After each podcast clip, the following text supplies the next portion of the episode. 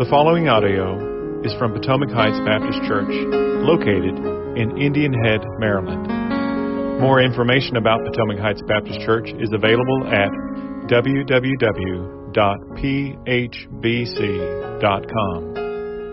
Potomac Heights Baptist Church exists to glorify God and to make Christ known to the ends of the world by helping one another become more like Jesus. It is our hope that you will prayerfully listen to this sermon audio.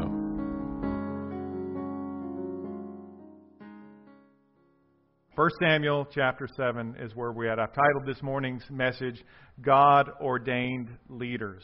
God Ordained Leaders. The contemporary church, in many ways, is in the midst of a struggle right now. It's a struggle about leaders and leadership. And to be clear, I'm not, I'm not suggesting that there's one clear villain in this struggle. You know, because on the, on the one hand, a number of Christian leaders have led in such ungodly ways as to bring shame and disrepute not only on themselves and not only on the churches or the organizations that they lead, but they've brought shame and disrepute on the very notion of Christian leadership itself. They've done so many ungodly and immoral things that the average onlooker may look or may frankly lose confidence in Christian leadership writ large. On the other hand, we live in such an individualistic society that many people refuse to submit themselves to any type of leadership, whether that's leadership in the church, in the workplace, in the society, or even within the family. We're all about our own individual rights, and we dare not submit ourselves to anyone who may infringe on our rights. And again, to be clear, I'm not suggesting that we're supposed to submit to every dictate of every leadership structure. But God has granted certain leadership structures authority in various domains. I want, I want to highlight three of those domains for us before we actually get into our text today. First, there's the domain of the home. And we understand from Scripture that the husband is the head of the household but even though he's the head of the household, his authority at the home is limited. So there are times, for example, when the government may have a duty to intercede in the home. For, for example, suppose the husband thinks it's a good idea to beat his children with a broom handle and lock them in a closet without food. Well, none of us would think that that particular husband was properly exercising his authority in the home. And we would all agree that the state, the government, has a responsibility they're, they, they're compelled uh, for the interest of those children, for their welfare, to intercede, right? We would all agree with that. And so, even in the home, it's not one person's unlimited authority. And then, of course, the Bible gives us the sphere of governmental authority. Now, this one in particular has uh, made a lot of headlines over the past 18 months, and in particularly in this last week or so, as the government um, is, is using some of its powers with respect to the COVID 19 pandemic. Now, my point this morning is not to argue for or against how the government is using its, its authority with respect to COVID 19. That's, that's a discussion for another day. We had that discussion a few weeks ago, but that's a, I'm not going to even touch that this morning. My point is, is that God has clearly given the government a sphere of authority. So, for example, we have speed limit signs on the road, right? We, we all think that speed limits are a good idea, at least in general, right? We might not like the particular speed. We might say, well, maybe the speed limit here should be faster or slower, and we might disagree on that. But we agree that speed limits in general, it's a good idea. They're, they're used to keep the roads safe. And so the government is really the only proper source to regulate those type of decisions. And so they have authority in some areas. The Bible tells us that the government has this type of authority. And then finally, a, a third sphere, and to come full circle again to how I started, uh, the Bible clearly defines one sphere of authority for the church, for the people of God. This is why the first century church had apostles. And this is why those apostles said that the churches ought to appoint elders within every congregation. This is why we have verses like Hebrews 13:17 in our Bibles, which reads, "Obey your leaders and submit to them, for they are keeping watch over your souls, as those who will give an account. Let them do this with joy and not with groaning, for that would be of no advantage to you." Now, my point isn't to expound that particular verse this morning, but to just to again give you the idea that the Bible clearly has a role, has this silo, if you will, where we say, yes, there is a responsibility for leaders within the church. But as I said at the outside of my message, the church is in the midst of this struggle right now. Some are experiencing a crisis of belief or maybe even a crisis of conscience. But that crisis isn't anything new. It's not something that's just happened here in America, for example. This, this crisis goes back centuries, even millennia. For example, in the book of Judges, we hear this repeated, repeated refrain in the book of Judges. In those days, there was no king in Israel. Everyone did what was right in his own eyes. The point being that in the absence of godly leadership, people are unrestrained to their own sin. Now, I mentioned that refrain from the book of Judges because Samuel is referred to as the last of the judges and the first of the prophets. So, in our text today, there still isn't a king in Israel. Oh, that's soon to change. But right now in chapter 7, there still isn't a king in Israel, and the people are still prone to do whatever they want to do. They need a godly leader. And Samuel steps up to the plate. So let's hear from the word of the Lord. If you're there in 1 Samuel 7, say amen. All right. It's a lengthy introduction, I know, but let's, let's look at the uh, text now, verses 3 through 17. And Samuel said to all the house of Israel, if you are returning to the Lord with all your heart, then put away the foreign gods and the Ashtaroth from among you, and direct your heart to the Lord, and serve him only.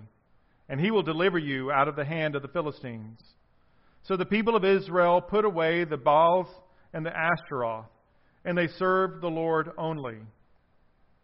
Then Samuel said, Gather all Israel at Mizpah, and I will pray to the Lord for you. So they gathered at Mizpah and drew water and poured it out before the Lord and fasted on that day and said there, We have sinned against the Lord. And Samuel judged the people of Israel at Mizpah. And when the Philistines heard that the people of Israel had gathered at Mizpah, the lords of the Philistines went up against Israel. And when the people of Israel heard it, they were afraid of the Philistines. And the people of Israel said to Samuel, Do not cease to cry out to the Lord our God for us, that he may save us from the hand of the Philistines. So Samuel took a nursing lamb and offered it as a burnt offering to the Lord. And Samuel cried out to the Lord for Israel, and the Lord answered him. And Samuel was offering up the burnt offering. The Philistines drew near to attack Israel. But the Lord thundered with a mighty sound that day against the Philistines and threw them into confusion, and they were routed before Israel. And the men of Israel went out from Mizpah and pursued the Philistines and struck them as far below as Bethkar. Then Samuel took a stone and set it up between Mizpah and Shen, and he called its name Ebenezer, for he said, Till now the Lord has helped us. So the Philistines were subdued and did not again enter the territory of Israel. And the hand of the Lord was against the Philistines all the days of Samuel. The cities that the Philistines had taken from Israel were restored to Israel. From Ekron to Gath, and Israel delivered their territory from the hand of the Philistines. And there was peace also between Israel and the Ammonites, or Amorites, excuse me. Samuel judged Israel all the days of his life, and he went on a circuit year by year to Bethel, Gilgal, and Mizpah, and he judged Israel in all those places. Then he would return to Ramah, for his home was there. And there also he judged Israel, and he built there an altar to the Lord. It's the word of the Lord. Let's pray together. Father, thank you for your word, your word that is living and active and sharper than any two edged sword. And so I pray now, Lord Jesus, Lord, that you would send your Spirit to help us understand your word, that your Spirit would illumine the text for us. That we do understand that this is not a word of man, but this is the word of the Lord. And that as we read it, as we apply it, Lord, that we would recognize it for what it is. So use this time to mold us and shape us, we pray in Jesus' name. Amen. My main idea this morning is in His kindness to us, God gives His people leaders. In His kindness to us, God gives His people leaders. And I want to make four points uh, from our passage this morning. The first point is leaders to admonish us. Leaders to admonish us. God has given us leaders to admonish us. Look with me at verses 3 and 4, please. Verse 3 begins with Samuel having a word to say to the house of Israel. He says to them, If you are returning to the Lord with all your heart, then put away the foreign gods and the Ashtaroth from among you, and direct your heart to the Lord and serve him only, and he will deliver you out of the hand of the Philistines. Samuel begins with this conditional statement. It's an, it's an if statement. In other words, the promises that are made at the end of the verse aren't universal promises. The ending promises are based on their willingness and their desire to do what is required in the first half of the sentence.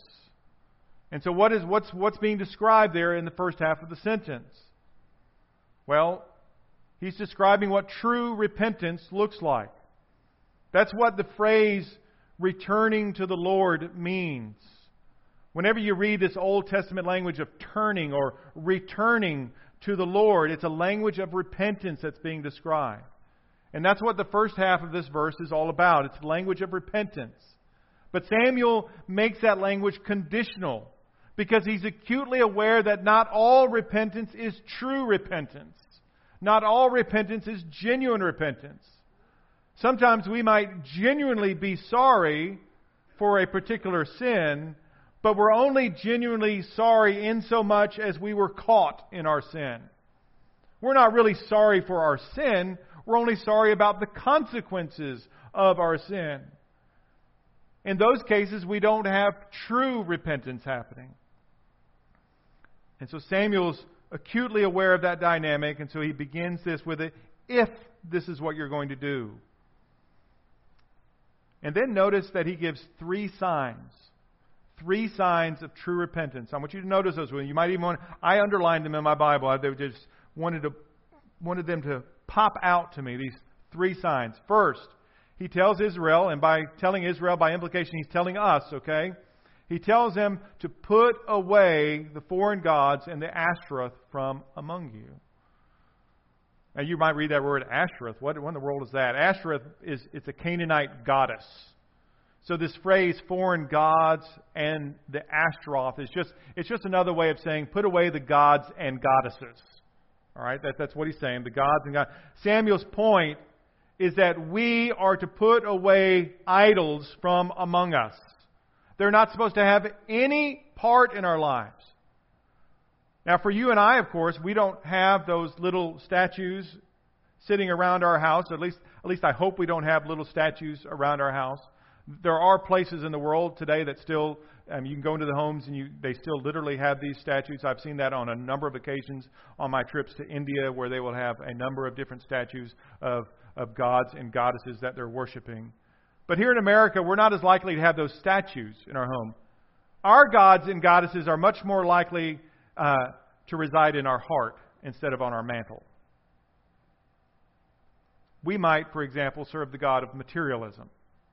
You know, for we, we might believe that you know he who finishes with the most toys wins, and so we, we we're in the pursuit of material things. Or we might serve the goddess of popularity and influence. We, we dare not say anything that our secular age would consider remotely controversial because we fear we might lose our influence in the culture or we might be canceled by our friends if we say something like that. A god or a goddess, an, an idol, it's anything that comes before the one true living God. And sometimes, listen to me carefully here, sometimes our idols can be things that are objectively good, but they're just wrongly ordered in our lives. So it's a good thing, for example, to be devoted to one's family. Your family ought to have a special part in your life. But when our families become more important than God, then our families have effectively become idols in our lives.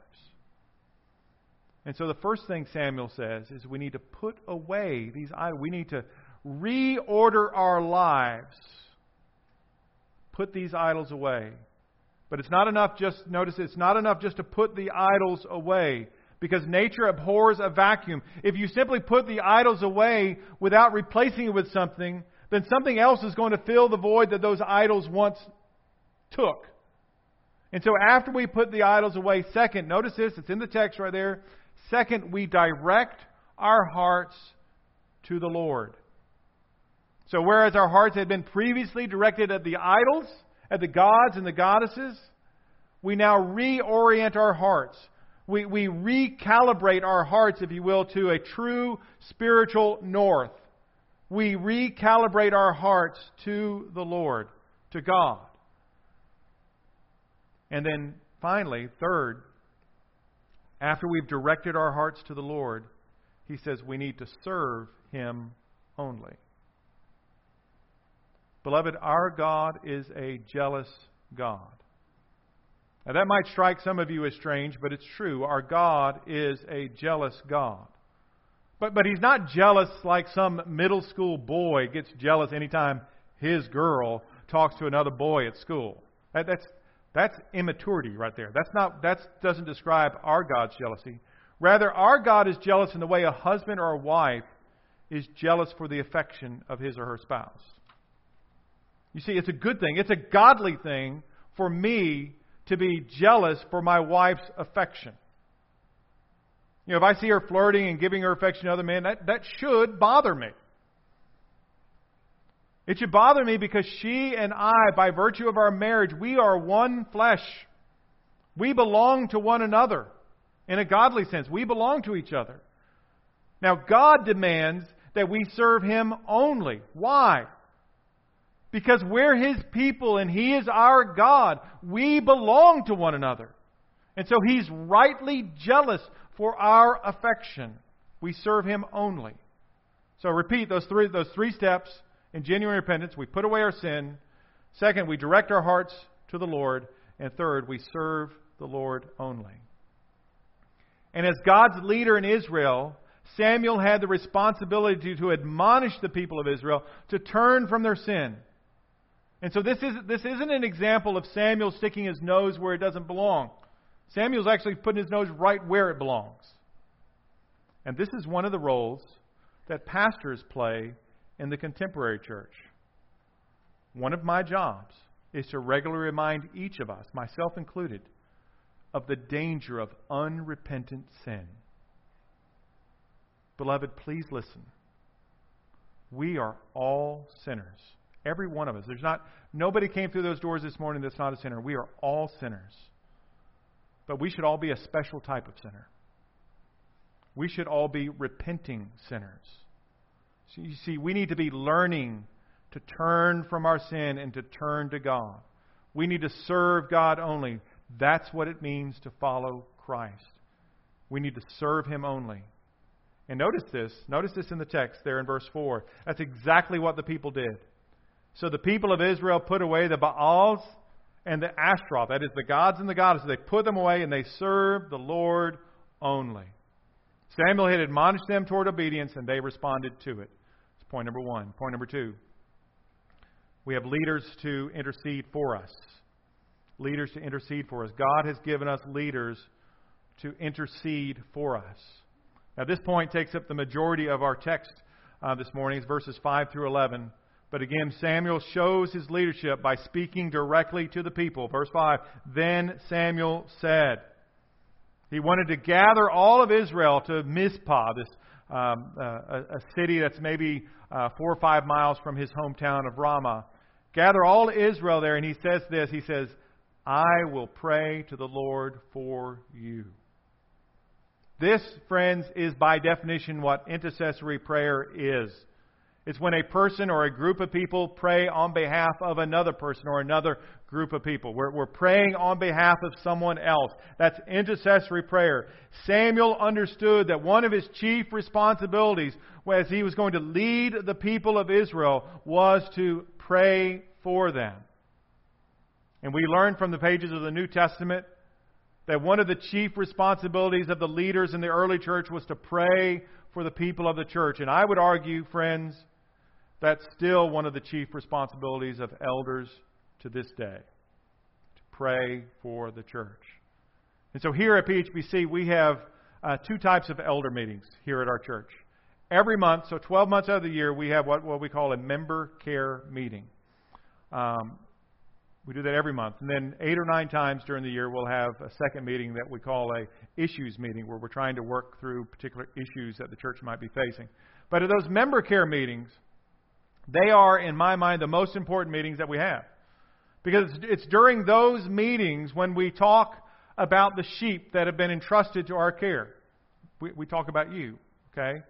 Now, lest you get concerned, we're not, we're not doing this in any type of way that might be considered gossip, gossip or any nefarious way like that. We're talking about how we can pray for you, how, how, how we can minister to you. And so normally what we do is we pull out the church directory and we'll cover three or four pages of the church directory at each meeting. And we'll note people who have been absent so that we can reach out to them. Or one of the elders may be aware of a particular struggle that a family's going through, and so as long as he has permission from that family to share it with the other elders, he'll, he'll say, this, this family is going through this particular struggle. And we do that because we want to properly pray for you.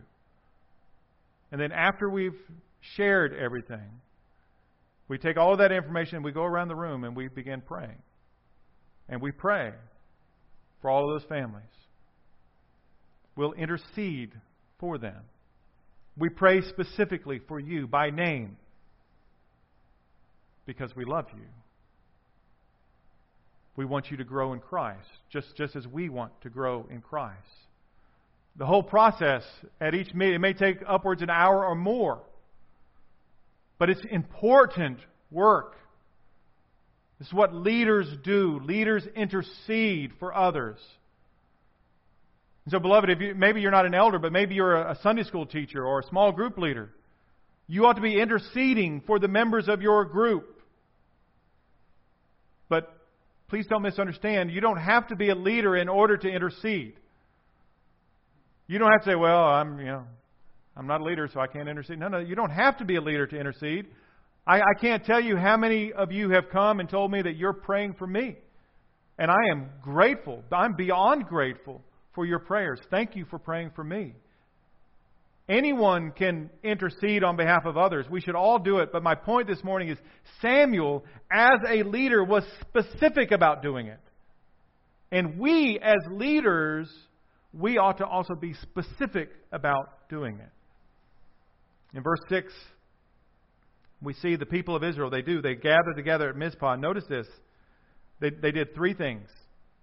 First, they, they draw water and they pour it out before the Lord. I, I know that's really two things, but I'm counting, I'm counting that as one, okay? They, they draw the water and pour it out. Second, they fast. That is, so they, they don't take any food. And third, they confess. Specifically, they say, We have sinned against the Lord. Now, let me, let me ask you this. Pay close attention here. What do those first two things have in common? The water and the fasting. Both of those things are necessary for life, right? Without water, you're, you're going to be dead in less than a week. Without food, you might make it a little bit longer in a week, uh, but you're going to die as well if you go without food. Yet the people of Israel recognizing the importance of these two things, the people of Israel demonstrate through their actions that their relationship with God is more important than either of those two things. Their relationship with God was more important than water, and it was more important than food.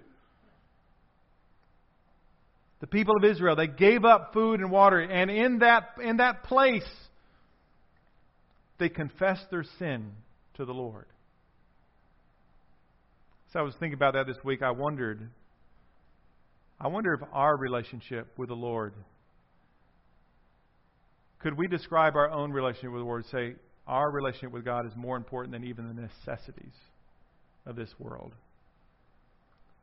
I wondered what what have what have I given up? What have we given up so that we can grow in our relationship with God?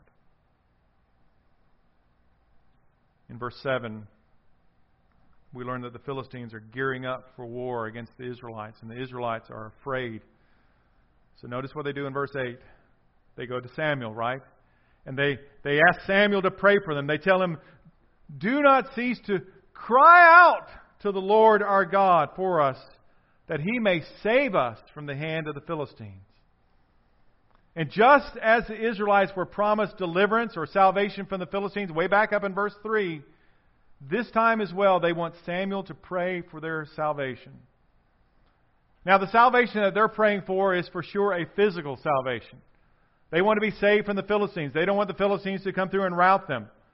But I, I can't help but make a spiritual connection to salvation here.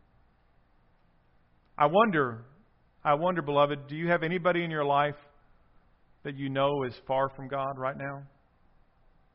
Maybe it's, maybe it's somebody who has serious doubts about whether Christianity can be true.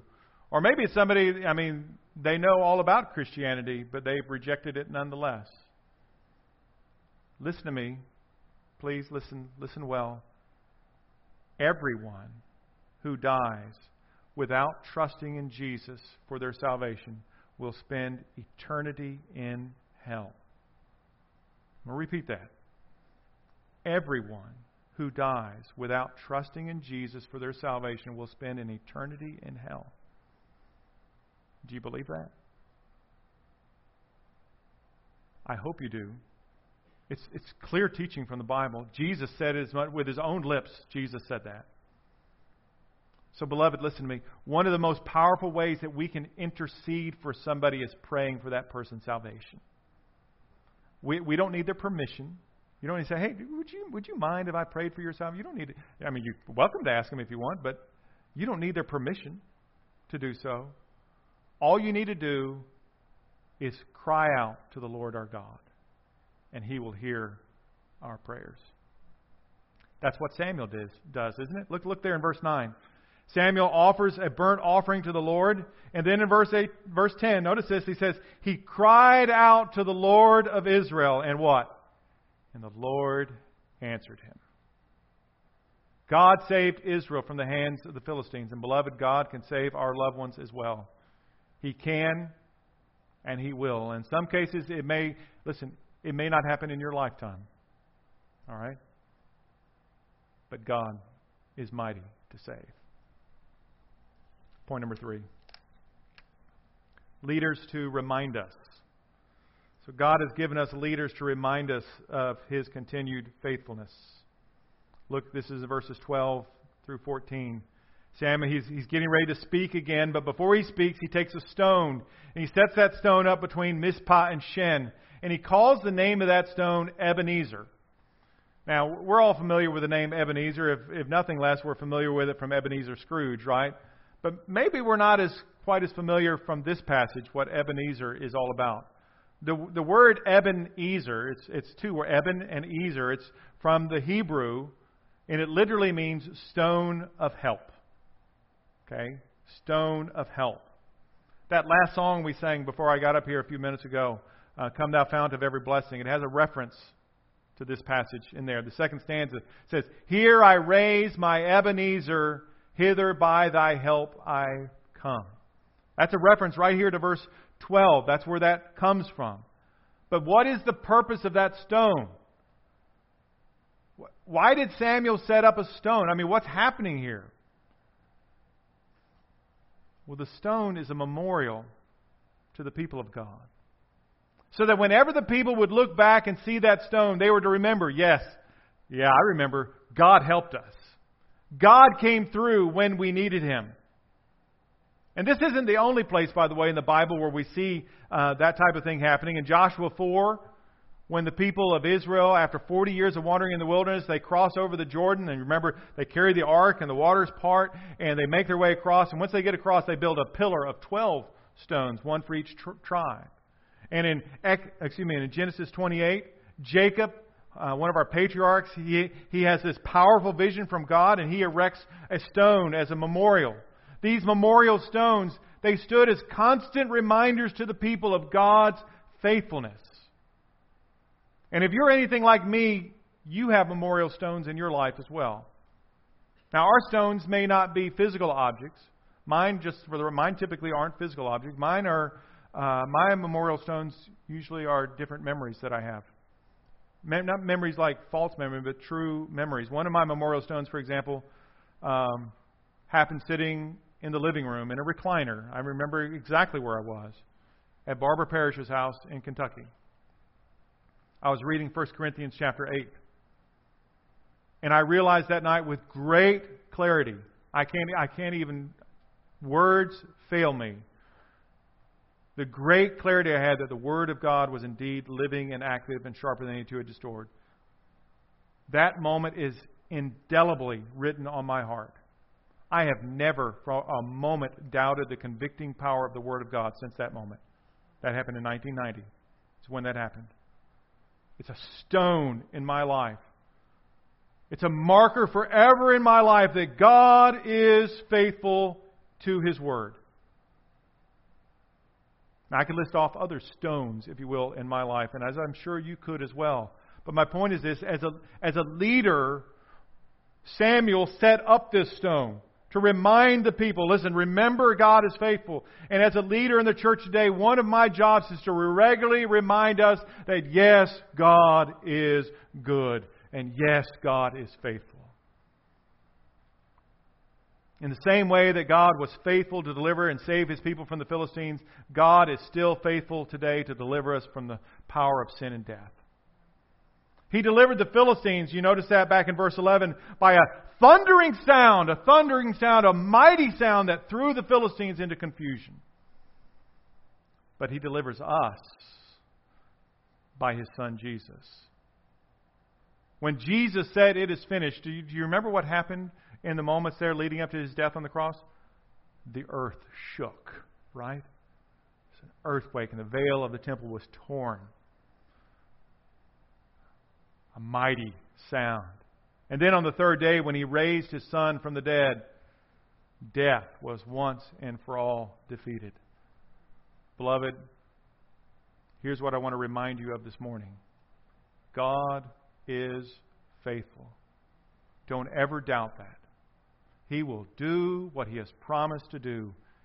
And so if you are in Christ, you have nothing to fear. Remember that. I mean, all of this stuff that's happening in our world, craziness, sometimes you look and you just might be tempted to say, oh my God, I just don't know where to turn, what to do. Turn to God because He is faithful. Point number four, my final point leaders to serve us. Leaders to serve us. God has given us leaders to serve us.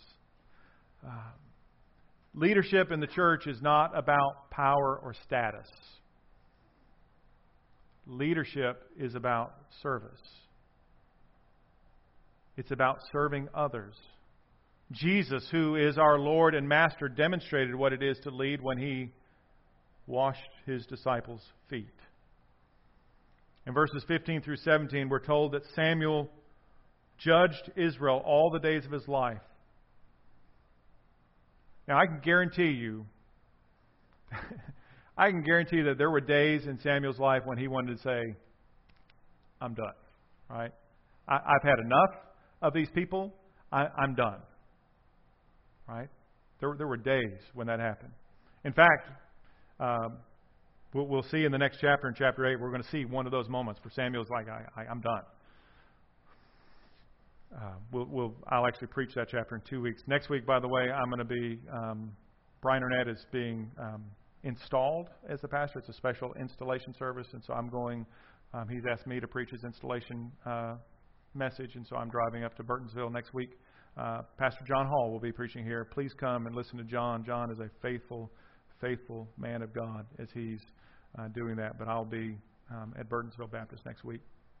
Um, but even though there would have been days for sure when Samuel said, I, you know, I'm done, Samuel perseveres in serving God's people. But notice this. I want you to see this in the text. Samuel didn't wait for the people to come to him. Look at, look in verse 16. We, we see that Samuel was a, he was a circuit rider of sorts. Year after year, we're told that he went from Bethel to Gilgal to, to Mizpah, and then on his return, he would go to his hometown of Ramah. Now, it wasn't a terribly long circuit. It's, we're talking maybe 25, 30 miles. Of course, in, in the days before, you know, modern transportation or whatever, so it's, it's not something you do in an afternoon, but it, it's nevertheless, it's not a huge uh, travel. My point, though, is that Samuel served the people of God by being there for them. He went to each of those places, and from each of those places, we're told he judged Israel. He was serving the people of God. We read in the New Testament that if anyone desires the office of overseer, that's the office of elder or pastor, if any man desires the office of overseer, it's a noble task that he desires. In other words, it's a good thing. If you like, if you're thinking, you know, I'd kind of, I would like to pursue that. I'd like to think about being an elder or a pastor in a church. It's a good thing. It's a godly thing to do that. But let me add this: it's only a good thing insofar as you understand at the outset that serving as a pastor or an elder, it's not, it doesn't mean that you get to call all the shots and everything gets to go your way. Okay? It doesn't happen. Because that's not what eldering is about. Eldering is about serving God's sheep. Listen to this passage from 1 Peter chapter 5. Peter writes, says, To the elders among you I appeal as a fellow elder and a witness of Christ's sufferings, who also will share in the glory to be revealed.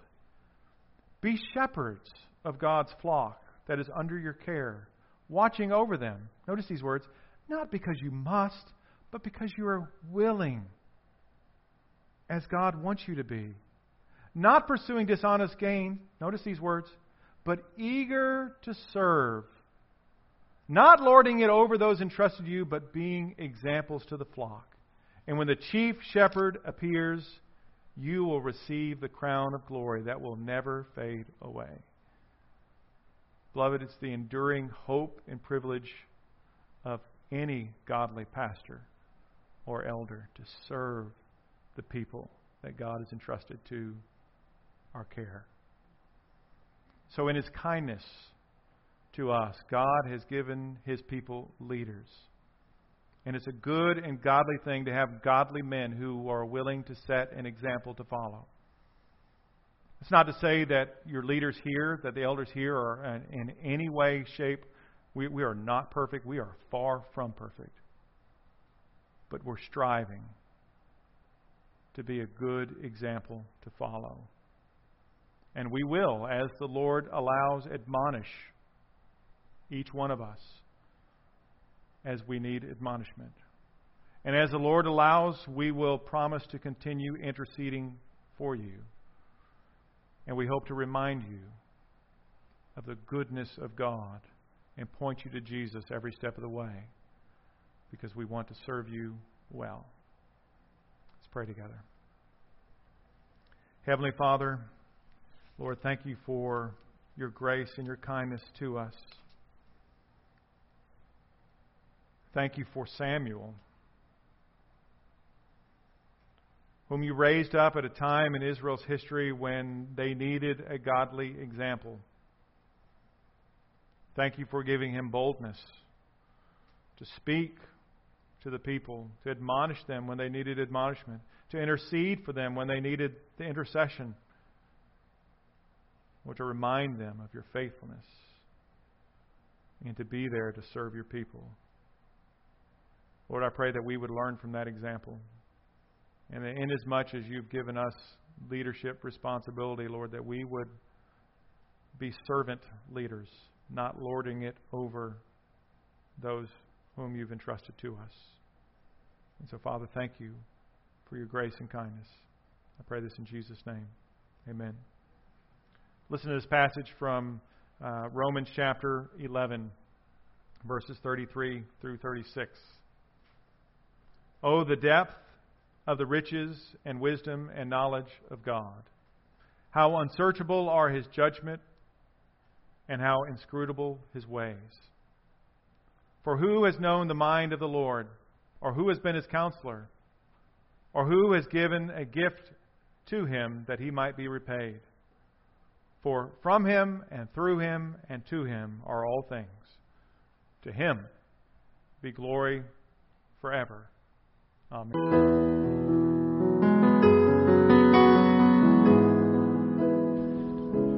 Thank you for taking time to listen to this sermon audio from Potomac Heights Baptist Church.